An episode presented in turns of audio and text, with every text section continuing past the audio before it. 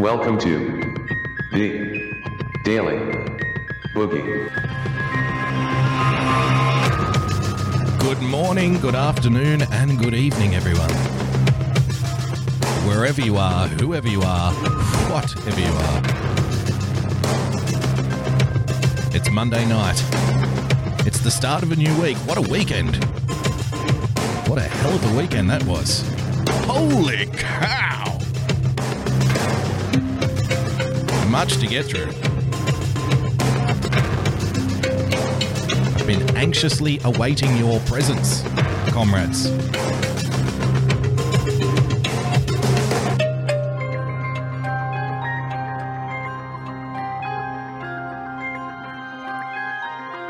Let's go.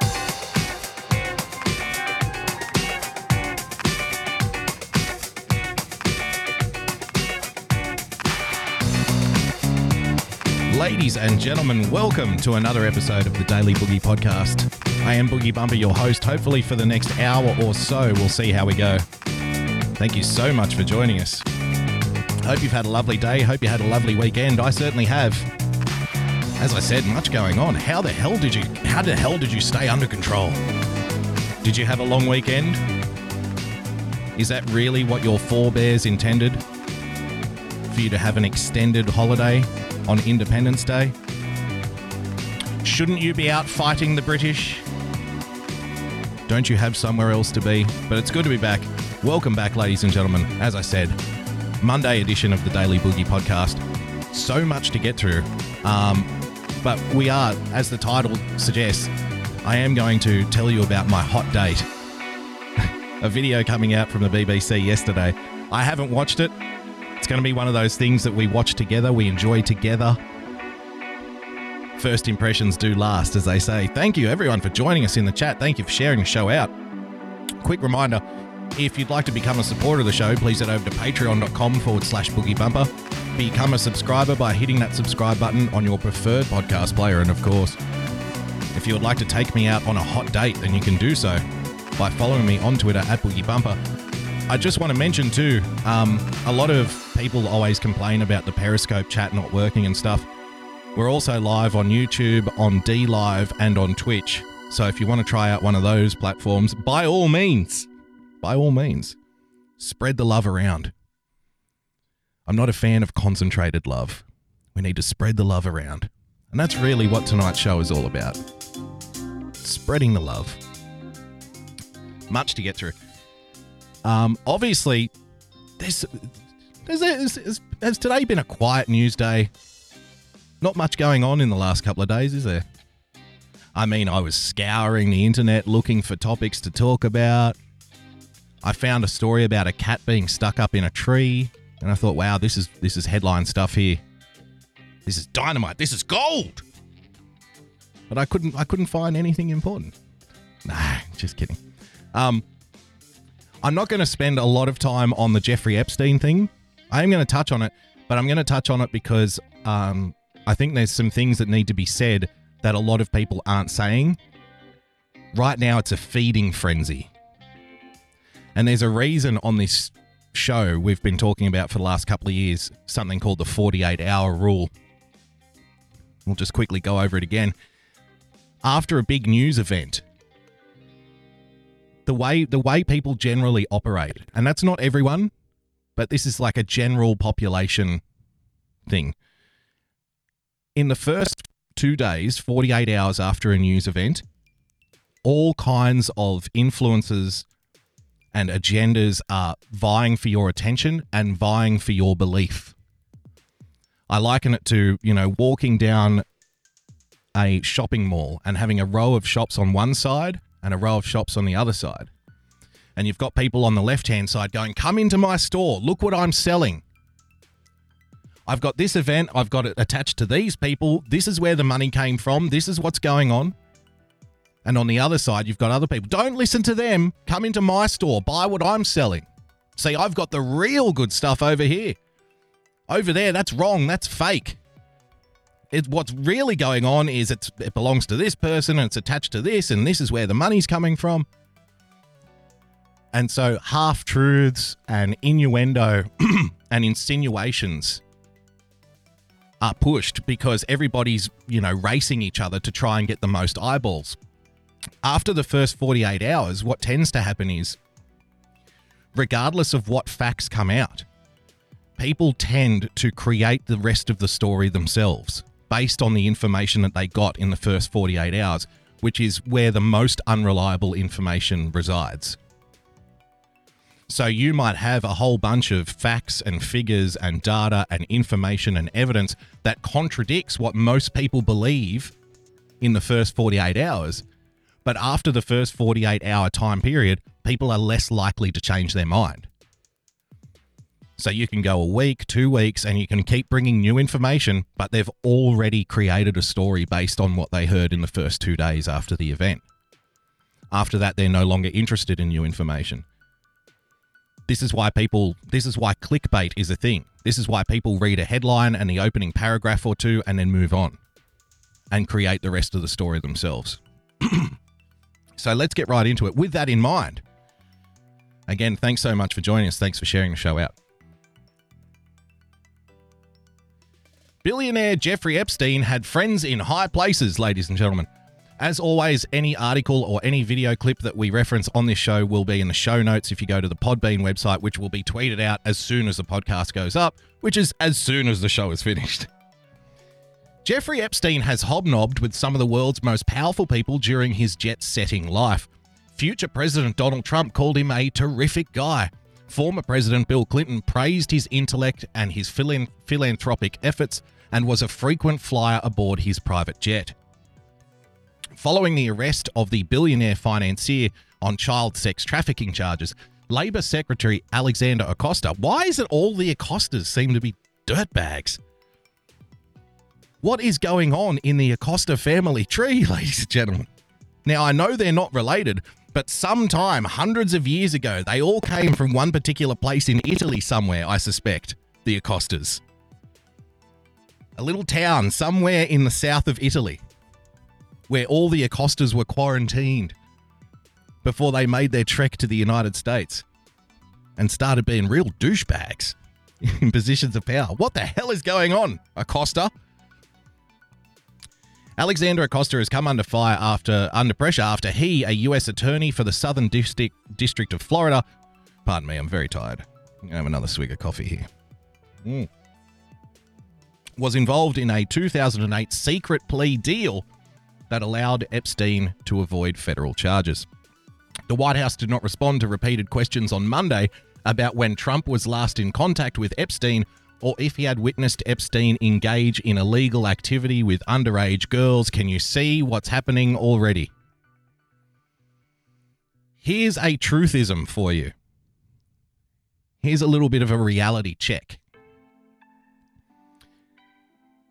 Unfortunately, in the next little time period, anybody who has been anybody who has been anywhere at the same place or the same time as Jeffrey Epstein is now going to be connected with him and smeared with him. But that doesn't necessarily make it true. And I'm not saying that just because Donald Trump is being pictured.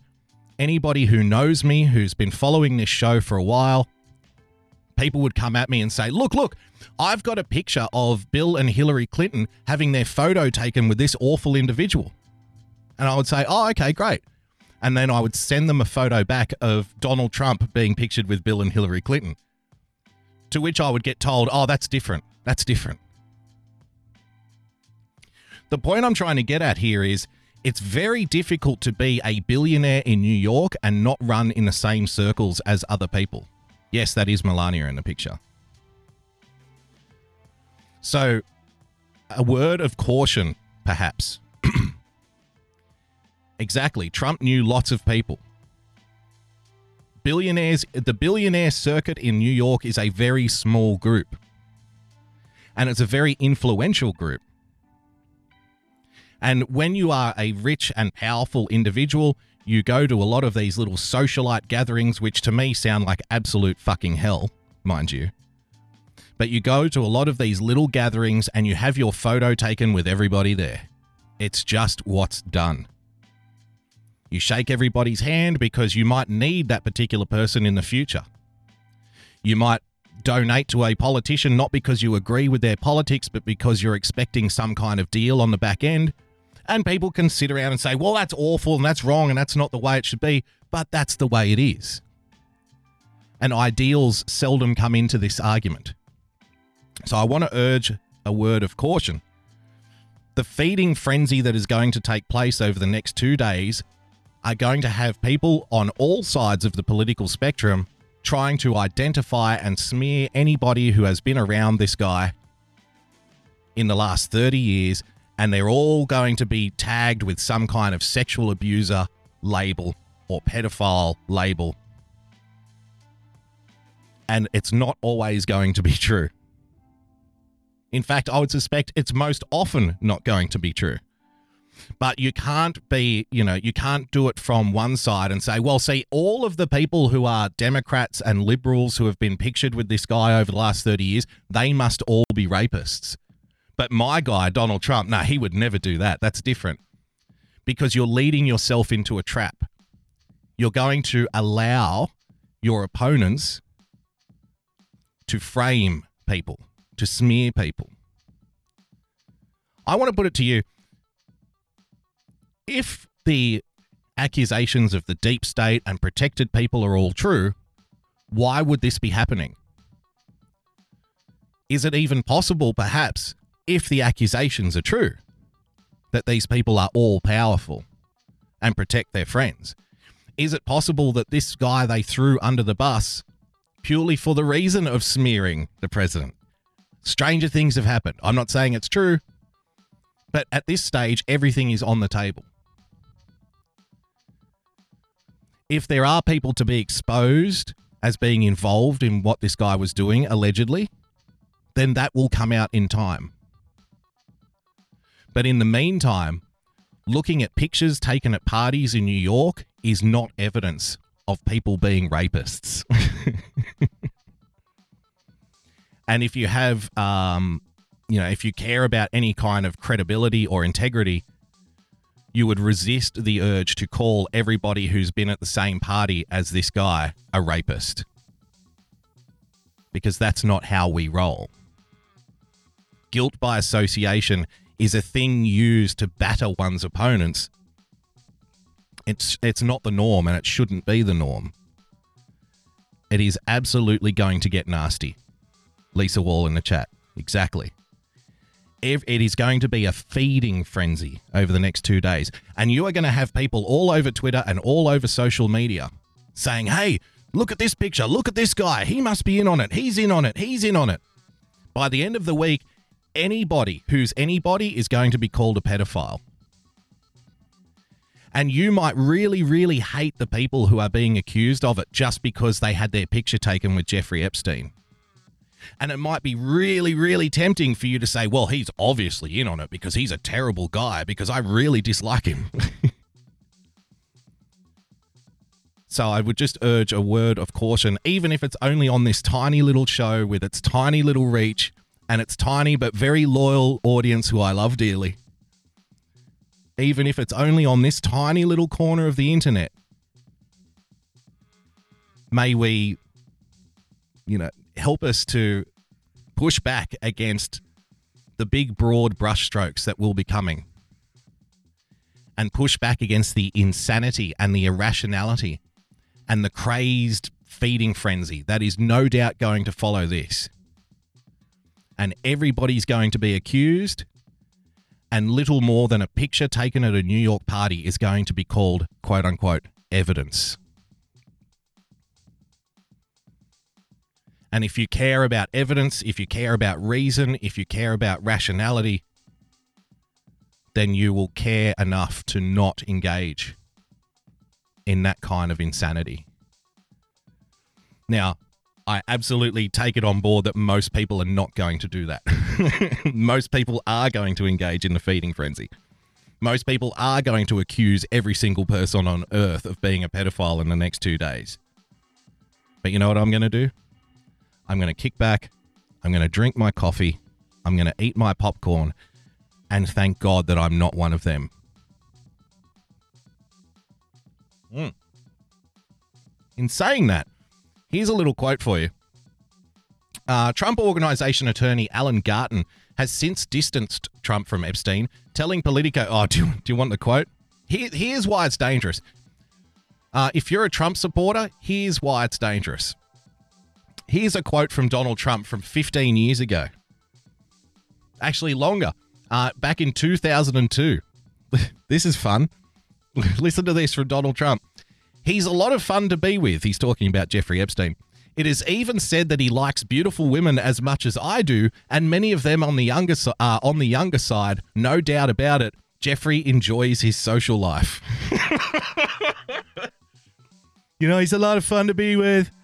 It's even said that he likes beautiful women as much as Trump does, and many of them are on the younger side.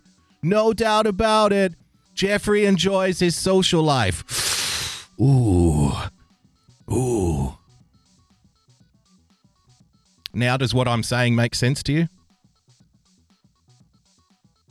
Donald Trump wouldn't be the first person on earth to praise somebody that they really don't know what's going on behind closed doors. Shit, even when people find out what people do do behind closed doors, they still praise them. So it's entirely possible that Donald Trump just said a nice thing about another rich and influential billionaire in New York in the early 2000s. Because that's what the rich and influential billionaires in New York do praise each other, shake each other's hands, go to the same parties, get their photos taken. Very likely, as soon as their back is turned, they're all like, oh, that guy's a piece of shit, can't stand him, hate him, hate everyone here. Very likely. But they shake their hands and say nice things about them because who knows, maybe you're going to need a billionaire financier in the future for something. So you best not burn that bridge. And you don't become a $10 billion businessman by burning bridges. But isn't that a fantastic quote from Donald Trump? So that's what I'm saying. That's there's your feeding frenzy. So just resist that urge to accuse every single person who's ever been photographed with this guy of being a pedophile because that's what other people are going to do. There's going to be plenty of people doing that. It doesn't necessarily make it true. Left or right. Let the facts come out. Let justice take its course. See what happens. Try not to be a vampire. Just try. Asked about the charges on Sunday, Trump said, I don't know about it. Well, ladies and gentlemen, asked recently on Sunday, Trump was asked, and he said, I don't know about it, the charges against Epstein. That's not necessarily true.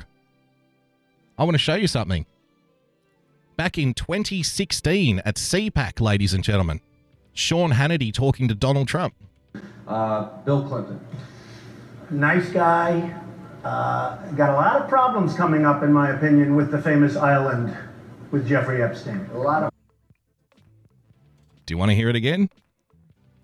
Donald Trump back in 2016 at CPAC, ladies and gentlemen, being asked about Bill Clinton. Uh, Bill Clinton. Nice guy.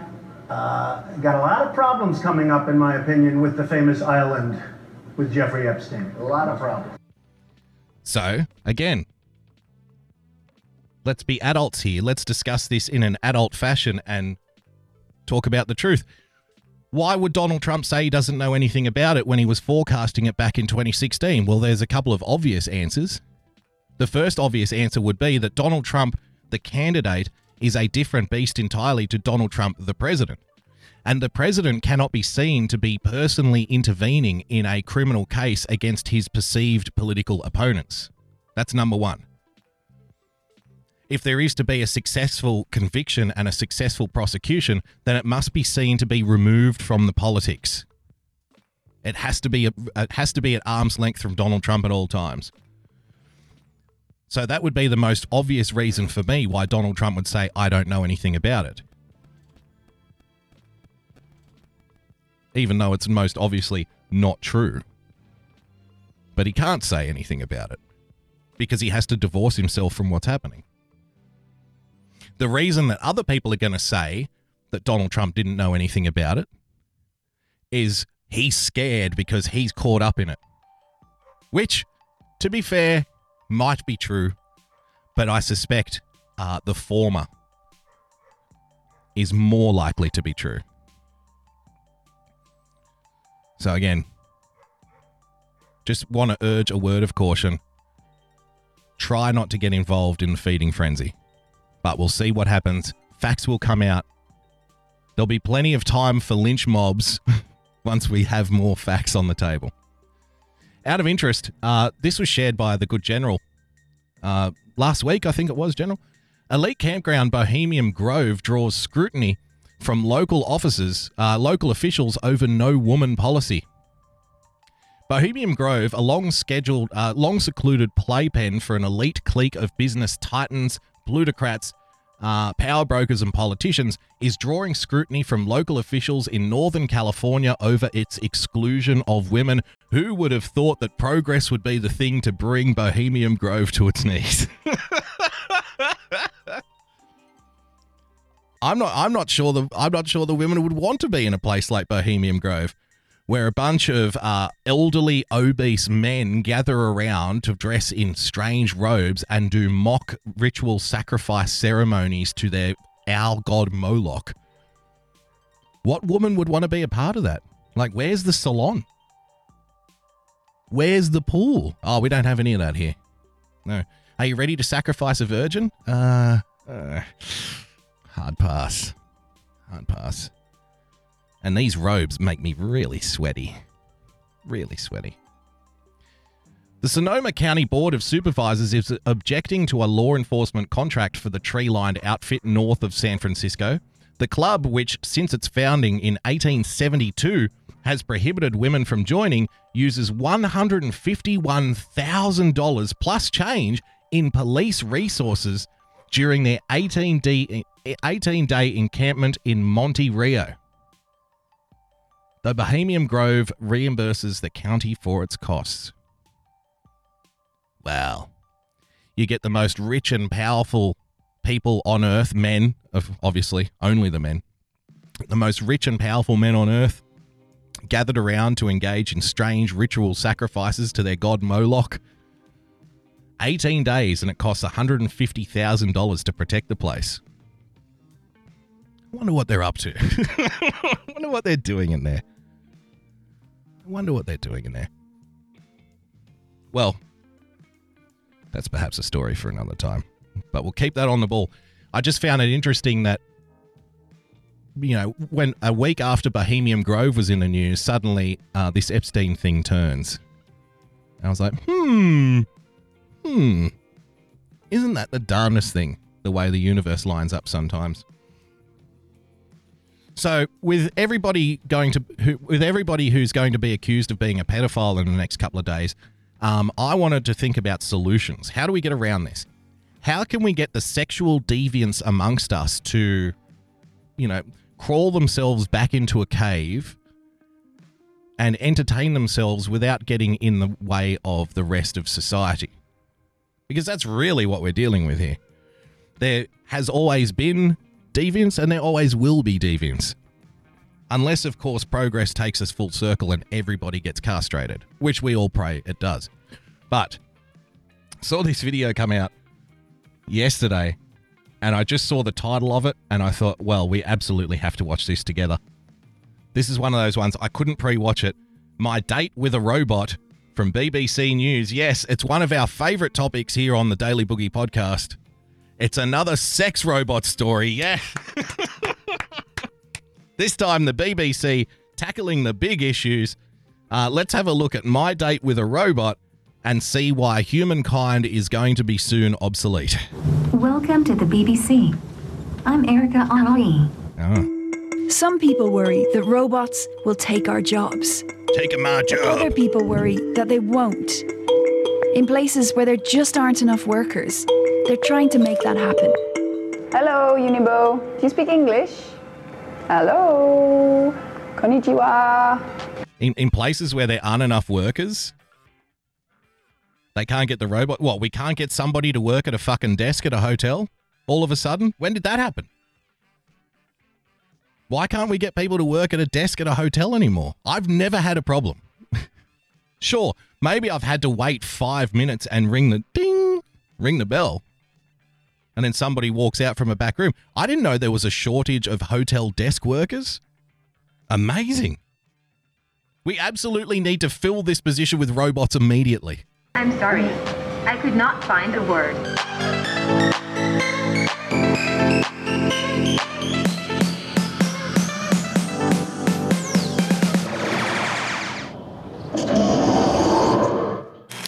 But would you let a robot read you the news? Or look after your children? Or even take you on a date? I'm on the way to meet someone in Ginza, a fancy part of Tokyo. Hello, Ginza people. Koki-san? Hi, I'm Kogi. Hey, how are you? Say hi, I'm pretty well. You want to walk down this way? Yeah. Okay. But my date is actually 300 miles away. When I was 17 years old, I dived into a swimming pool and I broke my neck. See, it always it always starts with this. The most horrible ideas are always packaged up in pretty wrapping paper with a nice pretty bow around it. Now, obviously, like personal injury and stuff, anything we can do to make these people's lives better, 100%, let's do it, let's go for it. But it always starts with some kind of tragic tale, these robot stories. I'm not even joking. I've watched enough of them. And if you're following this show, you'll know that I'm telling the truth. It always starts with something like this a robotic arm, a robotic leg. Hey, look at look what science is doing. We're getting people, we're making people people again. But then it very slowly, very casually starts slipping into areas like transhumanism, having sex with robots instead of real people, having robot police officers patrolling around the parks in LA. That's already happening. We did that story last week on Wednesday night. They start taking they start what what becomes a story about humanity and humanity's capacity to exceed and excel and create solutions using technology soon's become uh, soon becomes a story of removing humanity from the equation and replacing humanity wherever possible. Uh, since then, I have been paralyzed below my neck. I'm actually a big, big man. Orihime makes me cute.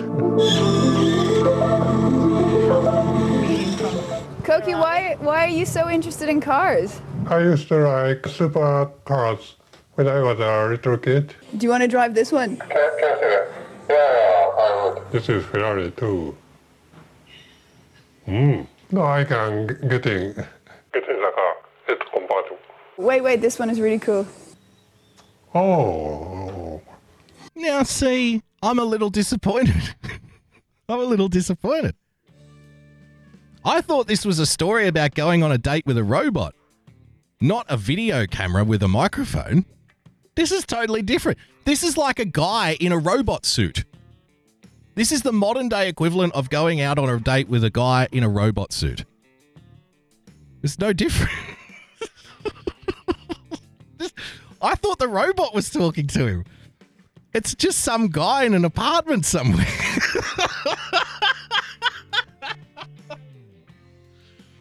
so now my whole perspective on this story has changed. What I thought was going to be, you know, the robots are taking over human relationships, we're no longer able to interact with each other. Now it's just kind of weird.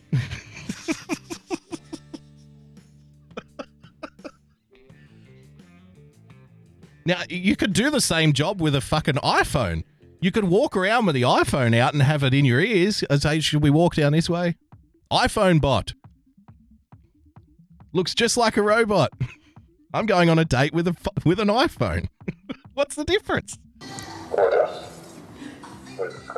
I felt like I have another me out there. Uh, it's like a body double. I can go anywhere with Ori- Orihime, so I can do much more things with Oni- Orihime. Koki-san took part in a pilot project where he was able to work in a cafe for a day using a different version of Orihime. Why is the avatar so important?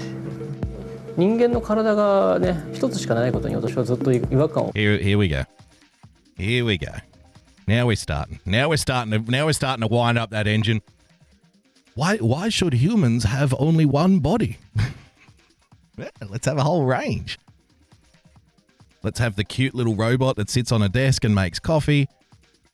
And as soon as we can progress to the battlefield warrior killing machine, which is run by some guy in, a, in an apartment somewhere, like a sci-fi dystopian horror show, then by all means, can we get to that? Can we get to that as quickly as possible? Why should humans? It's just a body. Who cares? Who cares? を感じています.例えば目が2つあって片目を失ったらねまだでももう一つの目があったりとか右腕を怪我したら左手で包帯を巻けるんですけどこの体というものはね一つしかないんですよねまあ私はあまりね人工知能のコミュニケーションロボットには今は興味がなくてまああくまでも、ね、乗り物としてのロボット development. Humans should be ね number 人 one 間 and が主 robots 役である should be in the というスタンス assistant は position. まあずっと持ち I've 続けていま always すね told the number of people on the planet is exploding. Just what we need. The the place is overpopulated. so let's get everybody say uh staying in their houses, staying in their rooms, or perhaps in some kind of pod, and we'll have the robots running around instead. Maybe that's what we should do. We'll have the robots out there, the the digital representations of ourselves.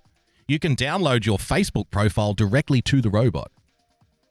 Now, of course, if you're banned from Facebook, this is going to be this is going to present some problems for you. There there will probably be a subterranean robot world where all of the rebel reject robots exist. They're they're down there waving their Nazi flags. Not everywhere. Kill the Japan has the oldest population in the world. That means not enough young workers to power the economy. Ah, And it doesn't want to bring in many foreigners. Robots are one alternative. that's an understatement. The Japanese, the birth rates are declining, uh, their population is declining, but unlike the West, who said, "Well, we're gonna we need perpetual growth in order to feed capitalism." To pay for the pensions that we promised for the last 50 years, which we're not going to be able to pay because we're not replacing our populations quickly enough. We're going to bring in a whole bunch of people from the third world and they're going to be working in the BMW factories in Germany. But unlike the West, Japan has known that they're going to have a population decline for the last 20 or 30 years, and they said, well, let's just work around it. Let's find some other solution. And that's where you get um, sex toys in vending machines on the streets, and little girls' panties, and robots that you uh, date, have sex with, and make coffee for you. You. You have to decide which which future do you want better. Genuine question. Would you rather be inundated with, you know, a flood of migration from other parts of the world, or would you rather have sex with a robot? Tough. It's a tough choice. I know. It's a difficult one. But are they really ready to replace us?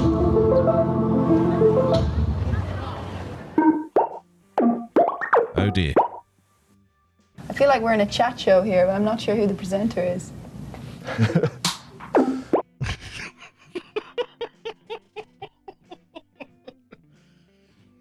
Japan sounds awesome, says Nathan. Meet Erica, Hello, Erica. the first robot newsreader in the world. Hi, I'm Erica. Don't praise the machine. to be fair, I, I I don't see the problem. I don't see the difference between robot newsreaders and our newsreaders now. To be honest with you, I mean, our newsreaders now are completely devoid of personality, completely devoid of humanity, completely devoid of wit. They run on alcohol and cocaine in most cases, and they read what they're told to read. I, what's the difference? The robot newsreader might just be a lot cheaper to run. We just have to have one technician on standby. Nice to meet you.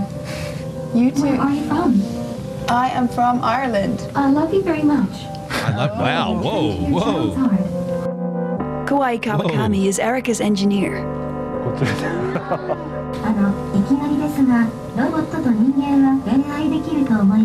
She's gone straight to love. This girl wants it. Do you think a robot and a human can be in love? Whoa. Hello, I love you. Jesus, coming on a little strong, aren't you, sweetheart? そもそも恋愛って何でしょうねできないんじゃないですかね I don't think so, says the guy. Erica mines the internet to learn how to so this is the programmer. He's the guy who made this robot.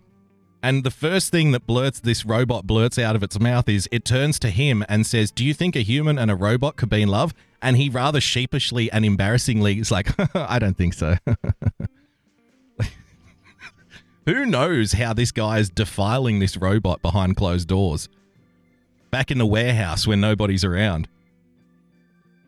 Why, sir, when you turned why how come can you tell me, sir, robot nerd, when you turned the robot on, why was the first words that came out of its mouth about loving humans and looking right at you? And he's trying to pretend like I don't know what she's talking about. That had nothing to do with me. I that's just that's just a random thing in the programming. I I I, I that, that's not me. I didn't tell her to do that. I didn't tell her to do it. Shut up. We'll talk about it when we get home. I told you not to talk about use the L word in public. Our love is secret. Can humans love robots? Shh. Shh. They've got cameras on in here. Any more out of you and you're going back in the closet. Okay. I love you. Stop it. Stop it. I haven't told my parents yet. speak.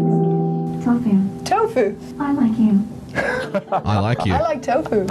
I can eat it. I can I'm eat not it. sure you can. I can eat it. Okay, if you insist. AI mode still needs some work. 今はそうですね At the moment, she's like a 本当に baby. 単純な会話とあとはウェブから It's important 出てきた知 She 識 has ぐらいし little かないの knowledge. でまだまだ本当に知識が少ない彼女はなんか成 So 功 when な others talk, she just copies まだま them. だ She she just copies them. So now we know. Now we know that the guy made himself a girlfriend. He's talking about love. He's got the robot saying, "I can eat it. I can eat it." what can you eat, sweetheart? Oh, the tofu. Ah, right. just the tofu. So he's sitting. He's, he said he's saying himself. She just copies what other people tell them. So he's made himself a girlfriend. He sits it down. He starts talking about humans and robots falling in love with each other. Who can eat what? And he's like, "Ah, oh, she's just a baby. She's just copying things. I don't know where it's coming from."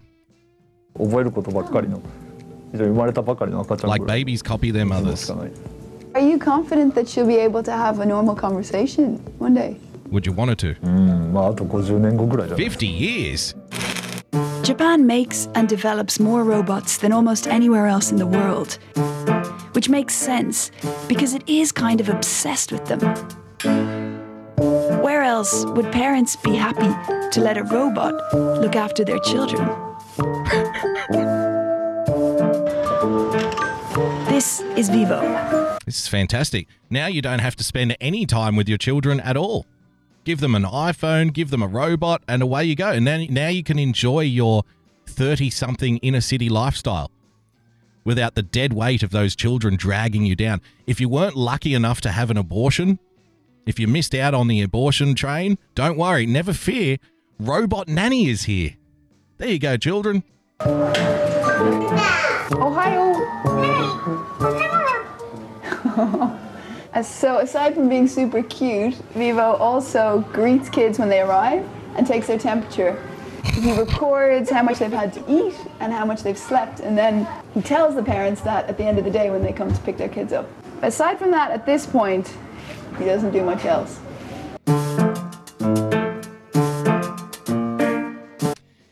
If you were a child raised by robots, do you think that there would be like a Jungle Book story made about you in the future? you know, the Jungle Book, Mowgli, the kid that was raised by the wild animals, was it bears or lions? I can't even fucking remember. It was that long ago. Like, are we really going to start raising children with robots now? Like, where where is the ethical line here? Isn't that almost like cruel and unusual punishment? I mean, we're one step away. Sometimes you have to step back. We are one step away from raising children in a glass box. You know what I mean?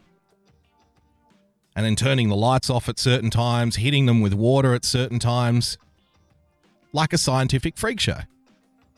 We'll have the robot. Was it wolves? Was it? Thank you, Key Wizard. So we'll have the robots come in, take their temperature. But we are talking about Japan here. There's a lot of intelligent people in Japan. How long would it be before the kid reprograms the robot to do what he wants? Maybe take the maybe take the parents hostage. Now see what now see how you like it. See how you like a robot walking around cataloging what you do, what you eat, what your temperature is. Joe Sadamatsu set up a series of care homes and nurseries when he was in his 20s. Now it's a multi million dollar business. But they have one major struggle. We need more workers. と外国人か、えー女性かロボット Feminism never really made it to Japan. We either need more foreigners or we need to get more women or robots. the men, the men are off doing important jobs. Jobs where you wear suits and program robots to have sex with you behind closed doors. So what we need is either foreigners, women or robots. Isn't it nice to know that the foreigners, the women and the robots are all on the same pegging? They're all equal in Japan. The men are far higher, of course. The men are doing the important work. But the women and the foreigners and the robots, eh, whichever one you got. Haven't got any foreigners? Send us some robots. Haven't got any robots? Fine. I guess we'll take some women then. Whatever you got. しかない。まあ女性はもう限限られてるのでそんなそんなたく It's さんいない hard の to で find more female workers How long because do you most think of it will them. be before the whole nursery is run by robots? 15年かな。 15 years. 15! That's soon. For the moment, Vivo is more of an idea than a revolution. It's just an idea. In Japan, there's an ancient Shinto belief that everything has a spirit. Oh, good. The robots a lot have of robots spirits. being developed in Japan seem to look like humans or like cute, cuddly things.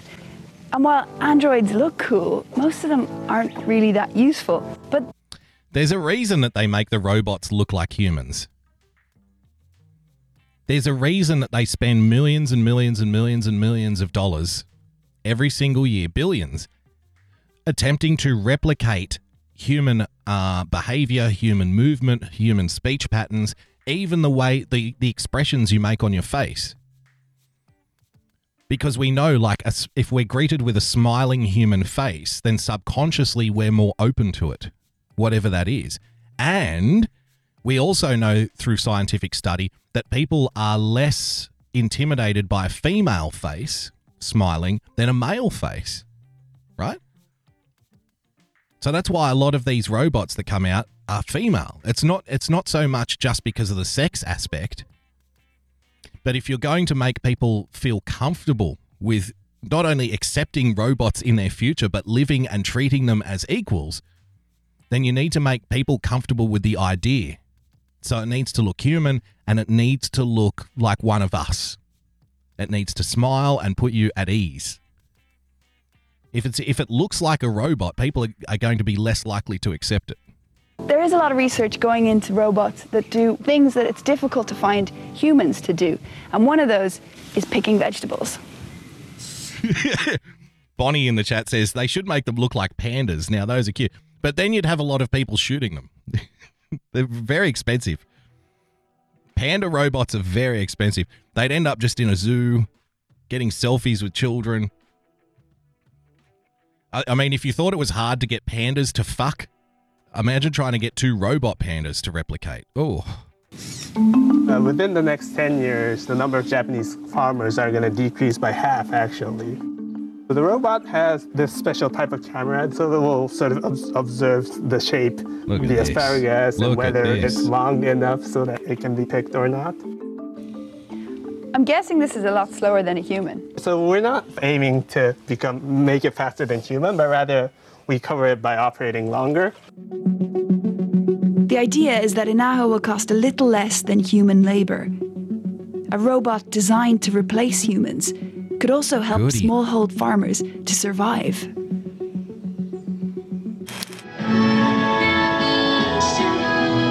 I've seen this thing before. There's a fear that automated machines will put billions of us out of work. A fear.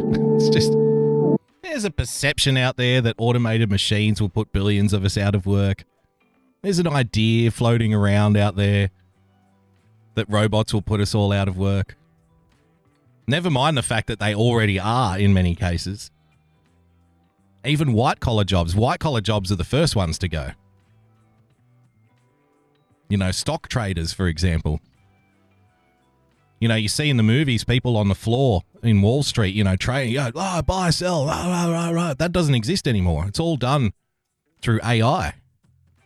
Computers calculating minute fluctuations in world currency and buying and selling, doing equations much faster than a human being ever could. So those jobs are already gone. I mean, I think that's what crypto mining is all about by and large, So it's not a perception, it's not an idea, it's not just a fear. It's a very relevant discussion that people are going to have to have in the future. In the 1950s, a whole bunch of people were writing documents for you know world governmental bodies like the UN. I believe it was called the it was called the League of Nations before it was called the UN.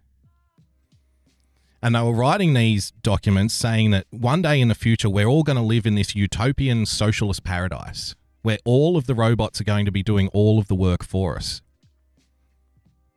And we'll be free to, you know, exist in the true human spirit, whatever the hell that is. Meaning, we'll be free to just lay around, right? Read, write poetry, play little douchebag songs on the guitar, make love, take drugs, drink, eat, do whatever we want. We'll be free to do all that just as soon as we can get the robots to replace us. And that's why you get ideas like universal basic income coming into the equation. But I would ask you this why would somebody spend billions, hundreds of billions of dollars over the course of 20 years trying to find out, trying to find a way to replace you, to replace humans, and then pay you to stay alive? Why would they do that? Why would these mega corporations be investing hundreds of billions of dollars a year on systems to replace workers and then out of the goodness of their heart just give you enough money to keep buying their product? Why would they keep you alive? If you serve no purpose, if you have no reason for existing, if you have no reason, if you aren't valuable to the company in terms of work, why would they want you here? Why would they pay you to keep you alive?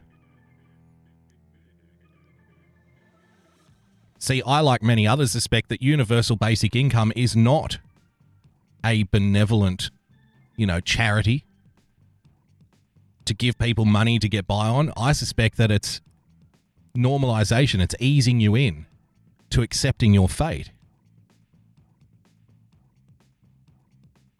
So what do they do when they what do we do when they cut off the money? What happens then? What happens then?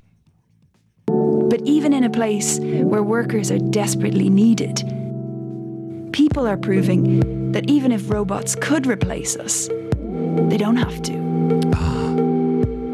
They don't have to. We can all live in harmony with the robots and have a merry old time. Have a merry old time. I just want to do one more video. Again, another one I haven't watched yet. But I was looking forward to it last week. We didn't get time last week. My favorite Democrat candidate, ladies and gentlemen, Marianne Williamson. She wants to heal the country by running for president. Vice News has been following her around on the campaign trail. I don't know if you heard, but Eric Swalwell dropped out today, I think. Did that happen? Did Eric drop out yet? If not, he's about to. So that means one down for Marianne Williamson. Uh, 35 to go, or however many fucking people are running in this joke. But one down. Marianne Williamson, not the first one out. Well done, Marianne. So Vice has been following her around on the campaign trail. So I want to see what Marianne Williamson is like away from the debate stage. She's a very intriguing character. At Thursday's Democratic presidential debate, you'll probably know most of the candidates, except for Marianne Williamson. Williamson was born in Texas. This is where her whole thing is really from. an Art Deco era movie theater in Beverly Hills. Welcome to Agape. We recognize you. On Sunday mornings, it's where you'll find the Agape International Spiritual Center weekly meeting for worship. She's she's from one of those crazy uh, Protestant sects. Gotcha, gotcha. Just your standard in touch with the universe, California feel good fun time. Welcome to the stage, Marianne Williamson. Williamson's guest appearances used to be about healing yourself. Go, girlfriend. But now they're about healing the country. Thank you. Thank you. Hello, Los Angeles. Ladies and gentlemen, we have a corporate matrix that has become a new American aristocracy. We need to do more than just make life better for the serfs. We need to dissolve the aristocracy. This is America, and we don't have one here. Revolution! Woo! she is. She she there. Uh, you know the the the American Indians had a belief, ladies and gentlemen, that people who were crazy were actually in direct contact with the gods. So a crazy person coming out and muttering crazy things is actually speaking the word of God. But as best as a human can, like you can't you can't be coherent when you speak the word of God. You know, you're getting a direct data download from the gods. That's like comes out like a crazy person.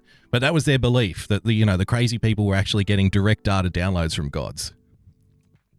Now I don't know if Marianne Williamson has any Native American in her, but um, she's right in a, like like like many instances of people uttering crazy things. There are elements of truth in there that get intertwined with a whole bunch of batshit. There is a corporate matrix. There is a matrix of corporations that are weaving webs all over the rest of us, all over society, nationally and internationally, in all aspects of our lives. I mean, we did the Facebook cryptocurrency story a couple of weeks ago.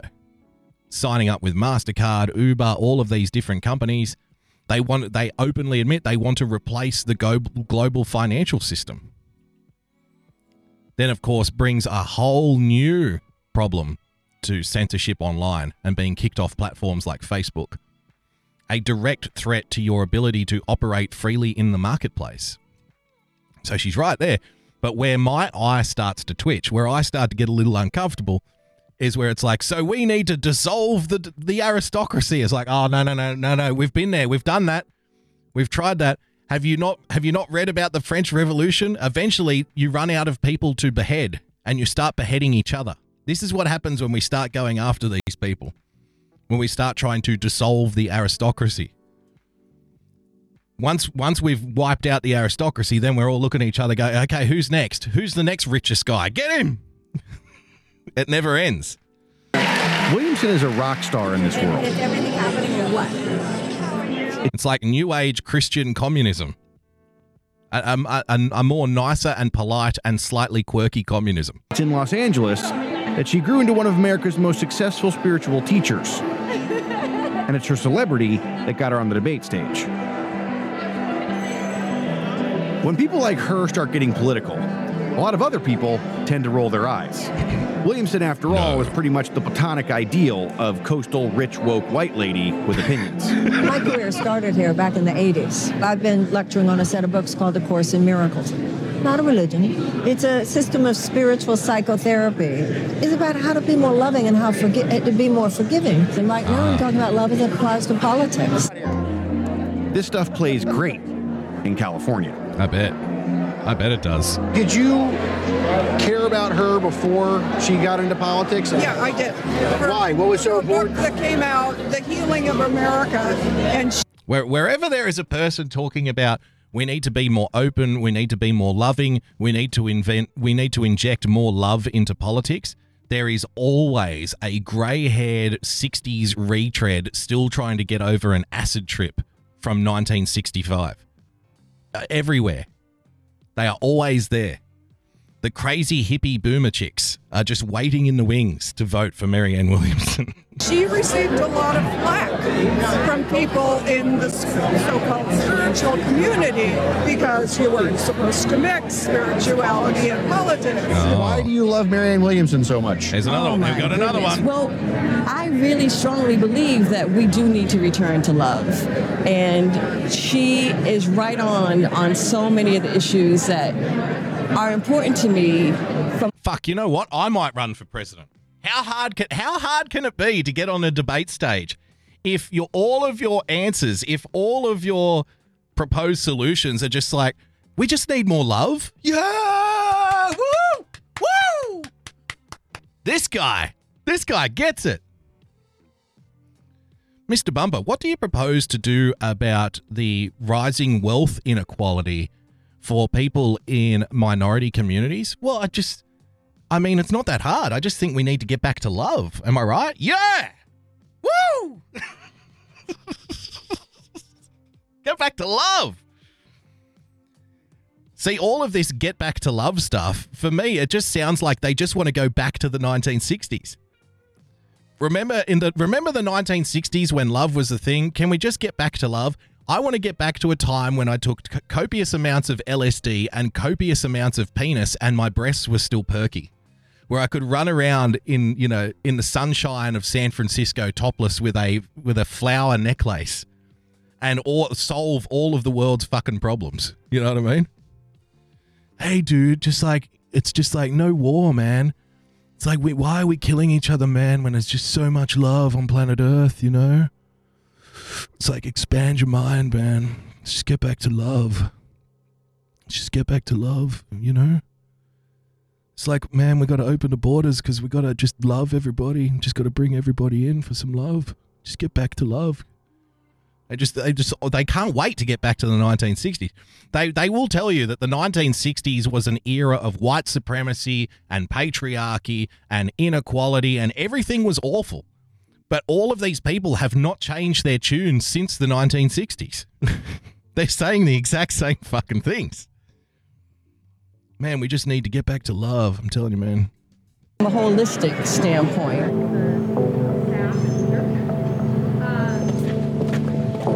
Williamson thinks this stuff plays great all across the country, too. Right. and that's why a day and a half. Can you imagine? Can you imagine like a grizzly old fucking rancher in Oklahoma? Marianne Williamson thinks this stuff plays. Imagine knocking on, you know, Joe Bloggs' door in Oklahoma. He's had a hard day out there fixing fences, herding herding cattle, Brandon. Right? He's been tending to the he's been tending to his head of cattle on his property. And you knock on this guy's door. Yep. So I just want to ask you, um, do you really think what do you think about the future? What do you think about the future of our country?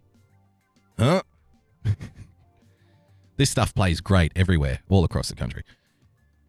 Well, you know, don't you think that there's a lot of divisiveness and there's a lot of hatred uh, going around in the world, and we have all of these problems? Like, what's your biggest problem right now? Well, I guess, I guess you could do something about the foxes. They keep coming in and eating my chickens. Great, great example. So, in today's world, the fox represents the corporate matrix. These are the demons who are trying to overrun us and using their hatred to eat our life force, which is our chicken. Do you consider your chickens to be the life force of your establishment here? Huh? Well, I, you know, people buy the eggs, and that's how I make a money. So, how are you going to stop my foxes coming in? Because I really just need a new fence. No, no, we need to we need to break down fences. Fences are not the answer. We need to welcome love.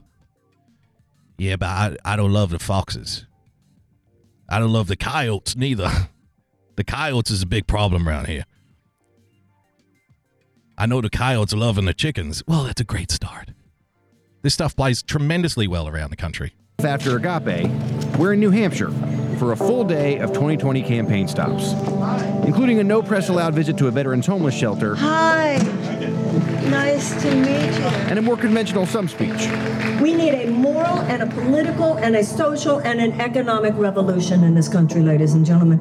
Nothing less than that. And that has to Don't get me wrong. I think she seems like a lovely woman. You know what I mean? I think she seems like a very nice woman. She's the kind of woman you would love to meet on the subway. You know what I mean? She she's probably the she's probably very charming and very friendly and very lovable. But she's also, when it comes to politics, I suspect, incredibly immature. that doesn't mean we we can't say so. She is running for president. Because a lot of people are like, oh, you can't say that. That's not fair. She's running for president. She put herself in that position. She's the one who put her hand up and said, I want to run the country. And I'm going to do it with love and spiritual love. To begin with all of us waking up, all of us being aware in a way that we have not before. I would like to know what you have over Elizabeth Warren. Bernie and Elizabeth and I have the same views in terms of an A. What do I have over Elizabeth Warren? Well, I'm more in touch with my spiritual side. I've known more Indians in my time than Elizabeth Warren has. fundamental pattern disruption of the political and economic status quo in the United States. I've fallen down. Alanis makes an appearance. Williamson's been political for a while now. In 2014, she tried to run for Congress and failed, despite a campaign song by Alanis Morissette. Her politics are very left. She's critical of corporate power, strongly advocates for slavery reparations, and supports universal government funded healthcare coverage. In 2016, she publicly endorsed Bernie Sanders. How is your socialism different from Bernie's socialism? I don't think of myself as a socialist. I think of myself as a capitalist with a conscience.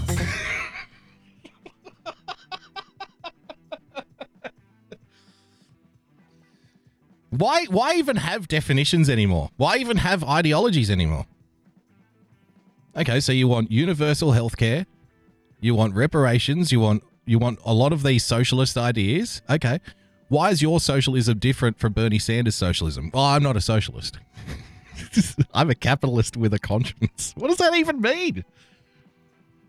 What does that even mean? Why why even bother? Why even bother having left and right? Why even bother having capitalism and socialism? Let's just let's just let everybody just make up what they want.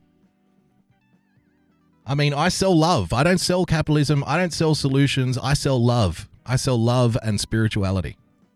I think that capitalism can be very good at creating economic opportunities. But what has happened since the 1980s, Mm. capitalism has completely disconnected itself from any sense of ethical or moral responsibility Ah, to anything beyond fiduciary responsibility Yep. to its own stockholders. Yeah, yeah, yeah. All of these corporations are just running around killing people now. Did you, uh, you were you aware of this?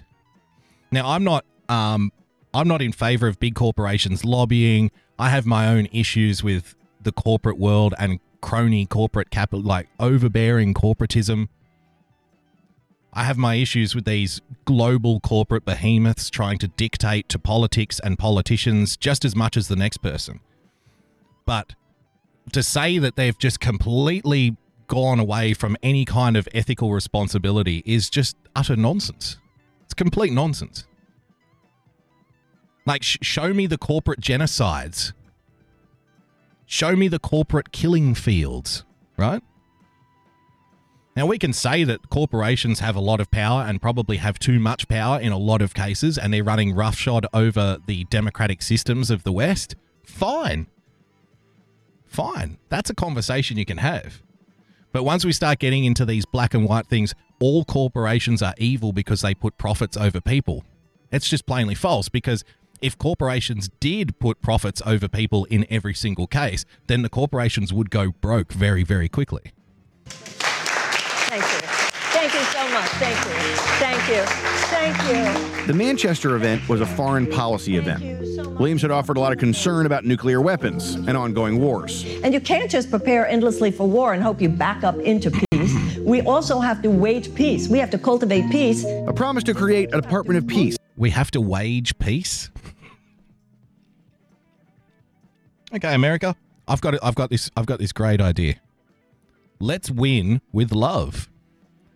So I want you to take all of your armaments, all of your military, all of your tanks, all of your missiles, everything, the whole lot, all the jets, all the soldiers, all the guns, and burn them. Get rid of it all. Get rid of your borders, get rid of your you know, your machines of war, get rid of your surveillance, get rid of everything. And let's wage peace instead. And when people come to the door with their tanks, I want you to take a nice, pretty flower and go up to the gun barrel of that tank and put the flower in the barrel of that tank. Say, they can't harm us. They can't harm us. We're waging peace here.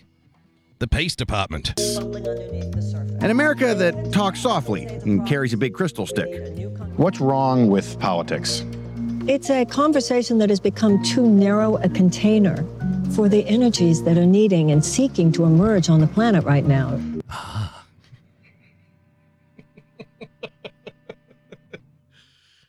That is that is by far. See, I love her. I reckon she's great. That is by far the most original answer I've ever heard to the question, "What's wrong with politics?" Most people would say corruption. People would say lobbying. People would say detachment. People would say they live in their own bubble. They don't understand the issues that uh, real people are facing. These are your very bog standard responses to that kind of question when a candidate is asked, What's wrong with politics? She goes completely the other way. What's wrong with politics? Well, it's too narrow a field for the spiritual energies who want to, um, you know, dance on the face of planet Earth to do what they want. Oh, right. Um, so, how about the corruption then? What are we going to do? What are we going to do about tax? How does that fit in with the taxation plan? I'm not. I'm not following you. You know, you spoke about uh, universal health care. Um, how do we pay for that with the what did you say? The spiritual energies who want to embody the earth. Okay. Okay. I'm not really following this. People call you a spiritual guru. What do you think about that? But I don't think anybody over these last 35 years will come hear me at a talk and think I wasn't a decent person of decent intelligence. But these caricatures get created. So, yes, the new age guru, like I'm some crystal lady in cut velvet. And not that, listen, I know some wonderful crystal ladies in cut velvet too. But it's just that, that this, you know, the, the implication is that you're an intellectual lightweight. And there was a time when it definitely marginalized and minimized my career. Now, Ah, I'm being I'm being oppressed by the things that I say. Oh. I'm being oppressed because of my belief that the world should be run on love, and that pol- the problem with politics that is that it's too narrow for the spiritual energies to embody the earth, and I'm a victim. People people aren't taking me seriously. it's not fair. now I'm like, What does it mean to be spiritual? all that spirituality is is the path of the heart. That's all. There's no spirituality ah. is different than religion. Franklin Right. Roosevelt said the administrative aspect of the presidency is secondary. He said the primary role of the presidency is moral leadership. oh God. You know, it wasn't a bunch of philosophers and yoga practitioners who led us into Iraq. What do you think a yoga practitioner would lead us into? Well, hopefully, a greater alignment. Nobody who does yoga could be evil.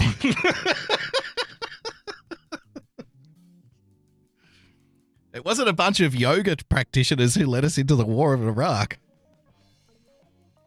I would love to see I would love to see a president every morning when they do their press conference just walk out onto the presidential lawn and start doing stretches instead. Breathe. Let the energy of the world flow through you. Align your chakras. Madam President, Madam President, Madam President, how are you going to deal with the terrorism in the Middle East, Madam? Just face the sun 45 degrees down. Let the energy of the world flow through your chakra. Let love conquer all. Let the spiritual spirits of the spiritual energy of the earth embody you. Online, Williamson's campaign is doing very well. Ladies and gentlemen, But in New Hampshire, her crowds were small, but attentive. political purposes. It turns out love is the answer after all. Love is the answer. The stereotype would be that basically that kind of woo woo stuff isn't going to play in New Hampshire, but you think it might? I think it might. It, it, it's she approaches it with a passion, and she explains it at the very beginning. There, she, she explained what she did and what she does, but she doesn't sound like a Dr. Phil. Williamson. I think Dr. Phil would have a far better chance of running. I think Dr. Phil, Dr. Phil could fucking win the presidency one day. I'm not even joking.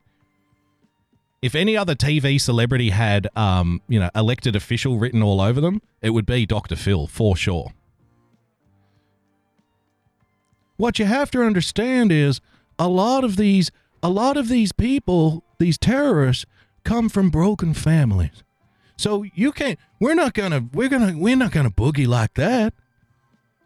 You know, America. America's not gonna let its child talk to it like that. You have to put your foot down from time to time. This is your house with your rules. You need to lay down the law to these kids.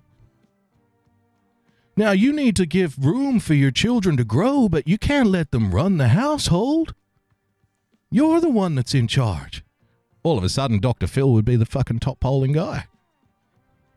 Moved to Iowa. We need the wall because children need boundaries. They crave boundaries.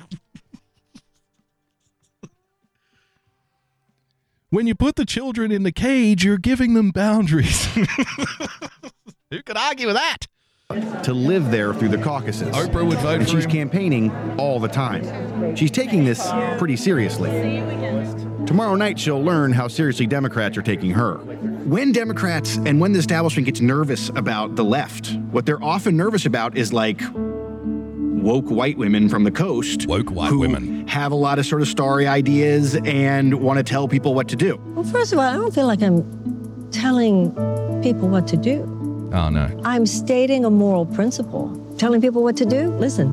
I'm not telling people what to do. By the way, um, we want reparations and universal health care. You will pay for that person's health care. You will pay for those reparations. We are going to make it law. We are going to force you using the power of the state to hand over your money to the government to be redispersed in a way that we see fit. But we're not telling you what to do. You can't put a price on love, can you? Can't put a price on love. This is compassion. This is compassion. I don't call it socialism. I don't call it socialism when I take all of the money from the taxpayers and redistribute it according to my own morality, to my own ethical source, which comes somewhere from from somewhere deep within planet Earth. Because politics is just a vehicle for the energies of planet Earth to um, express themselves. So I don't call it socialism. I call it capitalism with a conscience. So we're going to take all the money by force. We're going to throw you in jail if you don't like it. Yes, that's right. Tax tax you into poverty because it's the it's the moral thing to do. It's the moral thing to do. I mean, think of the spiritual energy here. People can vote for who they vote for. You've seen me in Los Angeles, you've seen me in New Hampshire. My words are landing. If you want to take I mean, I'm very popular in LA and I'm doing quite well in New Hampshire. What else is there, really? What else is there? What, what other bases do I have to cover? Let the primal energy of my soul seep deep into Middle America. Let the energy of planet Earth dance like a cabbage patch fairy. Let's solve the world's problems with love and not hate. I'm not a socialist. I'm a capitalist with a conscience. And there have been some unfair labels, and I've been oppressed by them. But my words are landing. Lisa in the chat, a spaceship is landing. Time to go home, Marianne. Do a campaign rally in Roswell in Area 51, perhaps. Take me home. Take me home. I don't belong here on this planet. Ladies and gentlemen, that's going to do it for today. Thanks so much for joining us. If you'd like to become a supporter of the show, please head over to patreon.com forward slash boogie bumper. Become a subscriber by hitting the subscribe button on your preferred podcast player. Don't forget to follow our friends at Real Person PLTCS for the best 15 minute data downloads on the interwebs, and Chris Mack, the Preacher Man, for 45 periscopes a day. If you want to infect me with some spiritual energy from planet Earth, you can do so by following me on Twitter at Boogie Bumper. Until tomorrow night, ladies and gentlemen, 11 p.m., we'll be back right here. Stay calm, stay rational. God bless, and we'll see you soon. Bye bye.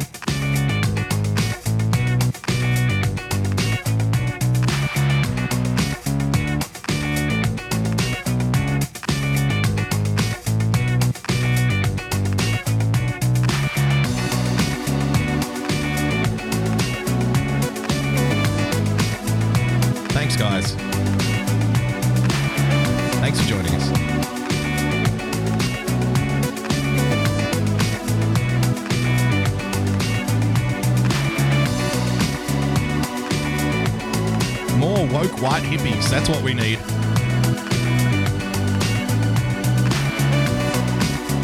More positive energy up in this motherfucker, please.